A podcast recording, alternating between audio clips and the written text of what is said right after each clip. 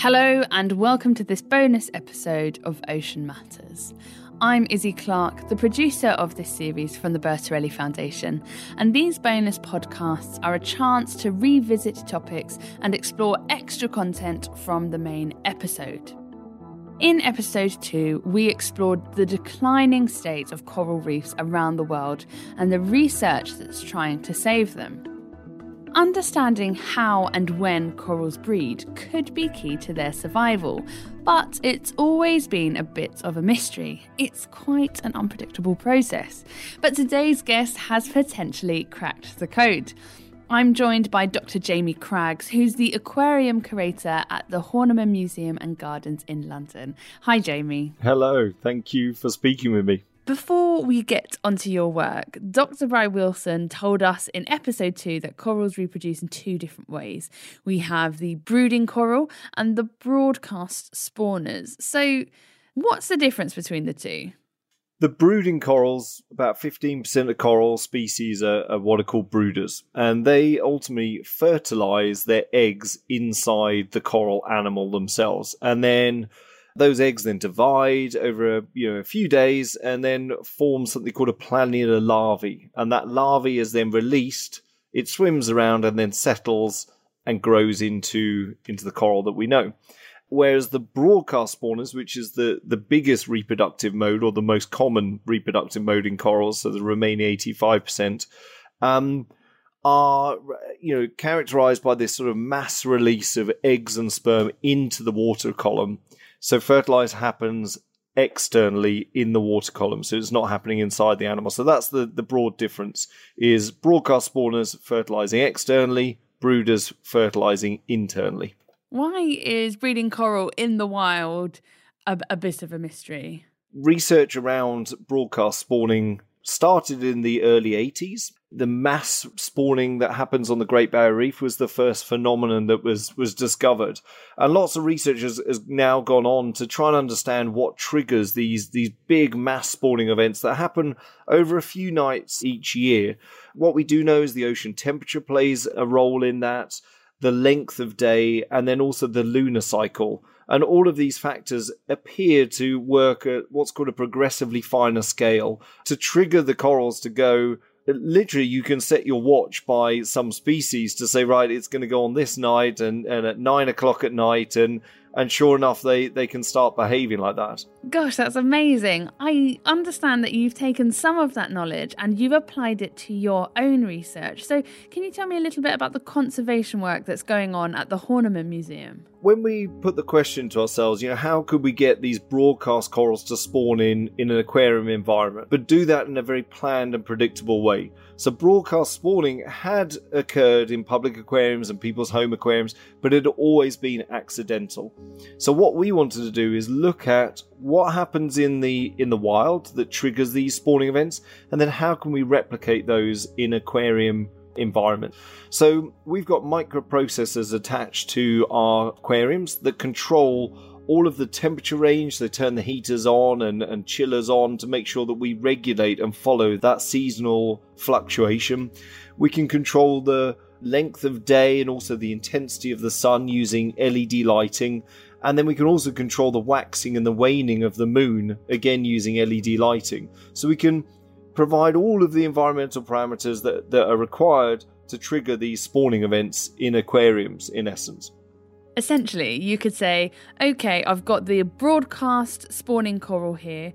I'm going to mimic the environmental factors of the Great Barrier Reef or something, and and you can do that in your lab in London. Uh, absolutely. Now, I mean, it took probably four or five years to really fine tune the technique. Fundamentally, the reason why we're doing this, though, and there, there should always be a reason behind any research or any conservation work that an aquarium or a zoo is doing. What we do know is that reefs are in a really bad shape. You know, we know that climate change is causing a lot of problems, pollution is putting a lot of pressure on corals. If we want to understand how corals are going to respond to these pressures in the future, understanding reproduction is critical to that because obviously that's how a, a, population and therefore a species continues into the future. So, understanding reproduction creates that really important grounding of then predicting how a population will respond as a result of these pressures. So initially, our work was about developing the process so that we could predictably spawn these these animals in an aquarium environment in a very controlled way.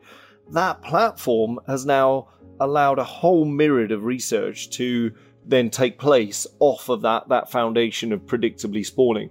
And that research can be you know, understanding reproduction at a fundamental level, understanding differences between species, different individuals within those species. It can be exploring techniques of how we can maximize the output uh, from these coral spawning events so that we might be able to produce more offspring. Those offspring could potentially be used for a restoration program where you're breeding corals to rebuild a damaged reef, for instance. And while we're not specifically focusing on rebuilding reefs in London, what we're doing is we're building or, or designing the techniques and the uh, the processes so that other partners can utilize these techniques uh, for exactly that gain, that conservation gain of rebuilding habitat. Yeah, and that's what I wanted to touch on. How successful has this been?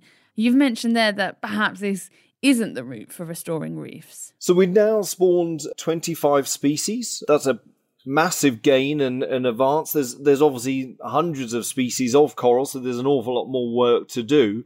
You know, it started off that we may only get one or two juveniles through from each spawning from each each colony. Now we're we're into the hundreds for each coral produced. So we've made good gains, but there's an awful lot more work to do. You know, obviously, hundreds of corals really will not restore a reef. We're talking about thousands of corals and expanding this out into um, you know a much bigger program.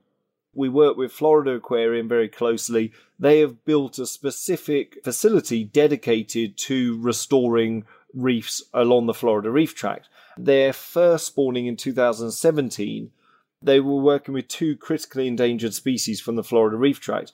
And those two species, there's probably only about 200 individuals of each of those species left along the Florida Reef Tract. In that single spawning in 2017, they produce over 2,000 new individuals. So they are already uh, uh, massively increasing the genetic material available. You know, we see this as just one small stepping stone, and they're really going to expand up this initiative as the years go on. That's really exciting and it, and it's such good news, especially given the state of coral reefs. So, what do these spawning events actually look like? What does it look like in your aquarium? So we we know when they're going to go. So what we in essence do is we will turn all the pumps off. Uh, in because if we left the pumps on, they would suck all the the eggs up and destroy the eggs. So there's no water movement um, at the point of spawning, and that means when they spawn, they are releasing these packages and they're egg sperm packages. The eggs are filled with fat, which is buoyant. So they very gently float up to the surface and it, in essence, it looks like it's snowing, but upside down. It's very tranquil. It's like a living lava lamp, and um, it's a beautiful, beautiful thing to watch. I finished my PhD um, about um, 18 months ago, and I wanted to teach my kids how to do this. So we, we have a reef tank at home with corals in, and we programmed all the system. And last year they got to see all the spawning in our kitchen at home, it was brilliant. I'm so jealous. Is there anywhere that we can actually see that? I, I love photography and videography, and I try and incorporate that um, into my work as much as possible. So whenever the corals are, are ready to spawn, I'll always take you know one or two out, put it into the photography tank, and and film this incredible spectacle because it is genuinely a beautiful thing to witness. And Jamie, finally, in your opinion, what are the next big things? What's the next step? For coral research. What we have is an opportunity in London to actually start exploring different reefs from different areas of the world. And we can bring corals from those different locations back to London and we can shift the reproductive cycles so that they match up. So we can mix, you know, sperm from corals that are spawning from one location with eggs from another location, and that then creates the foundations for doing much more in-depth genetic analysis to understand which genes are responsible for hardiness, for for instance, of, of corals in the face of climate change. And then with that, that just means these corals could be more resilient to higher temperatures. So if we are going to see these increasing temperature events, which are quite worrying, and obviously they are a big threat to corals, that hopefully this is a step towards some sort of solution.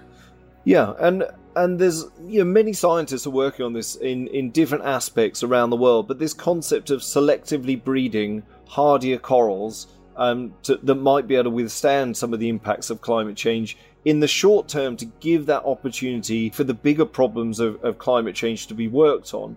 So anything we can do to buy them more time for adaptation is a good way forward. Thank you very much. That's Dr. Jamie Craggs from the Horniman Museum. That's it for this bonus episode. If you haven't already, please subscribe to Ocean Matters so you're the first to know when the next episode is out. And next time, we'll be exploring the importance of seabirds. I'm Izzy Clark, and Ocean Matters is a fresh air production for the Bertarelli Foundation.